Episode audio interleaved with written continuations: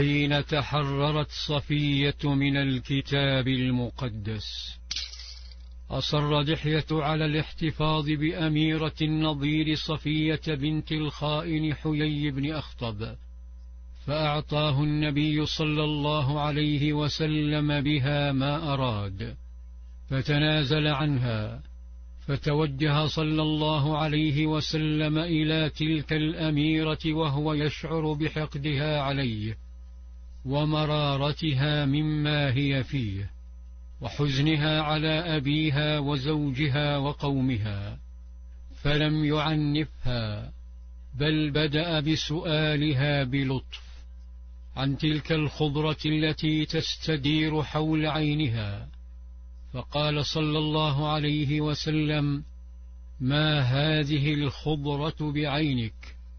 فقالت كان رأسي في حجر ابن أبي حقيق وأنا نائمة فرأيت كأن قمرا وقع في حجري فقلت لزوجي إني رأيت فيما يرى النائم قمرا وقع في حجري فلطمني وقال تريدين ملك يثرب؟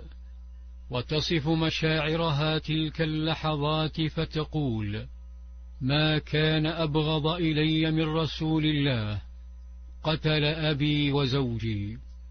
كان هذا السؤال اللطيف عن تلك الكدمة مقدمة للدخول إلى عقل وروح تلك الفتاة التي أعماها حقد الحاخامات وكتابهم المقدس عن التفكير وقبول الحق. فالمرأة اليهودية والنصرانية معزولة بحسب الكتاب المقدس عن التعاطي مع العلم. ليس من حقها أن تتحدث في الكنائس والكنس ولا أن تسأل حاخاما أو قسا بنفسها. وإن أرادت سألت زوجها وزوجها يسأل الحاخامات أو القساوسة. ثم ينقل لها الإجابة إن كان أمينا. المرأة بحسب الكتاب المقدس تعزل عن المنزل مدة نصف شهر منها سبعة أيام لحيضها وسبعة أيام تكفيرا عن حيضها. تعزل لأنها تنجس كل شيء تمسه بشرا كان أو حيوانا أو جمادا. المرأة في الكتاب المقدس تورث أي إنه إذا مات زوجها تكون رغما عنها لأخيه.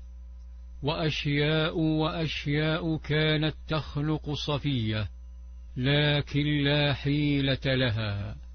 وفجأة وجدت نفسها أمام عدوها محمد صلى الله عليه وسلم.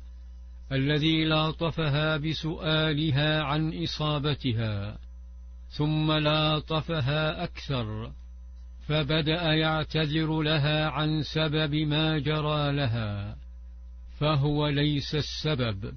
حاخاماتها هم من ناصبه العداوة وخانوه وحاولوا قتله صلى الله عليه وسلم وقاتلوه وحاصروه وخططوا لمحو دين الله ودولة الإسلام وسمهم في جوفه الآن. ظل صلى الله عليه وسلم يعتذر لها ويعتذر حتى قالت صفية فما زال يعتذر إلي ويقول يا صفية إن أباك ألب علي العرب وفعل وفعل حتى ذهب ذاك من نفسي.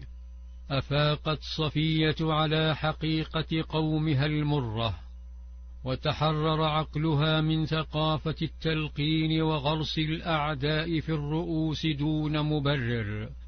فإذا هي أمام أرحم الناس وألطفهم وأرقهم ثم توهجت رحمته فأعتقها من رقها ثم ملك قلبها حين عرض عليها أن تلحق بأهلها. في ظلال السيرة.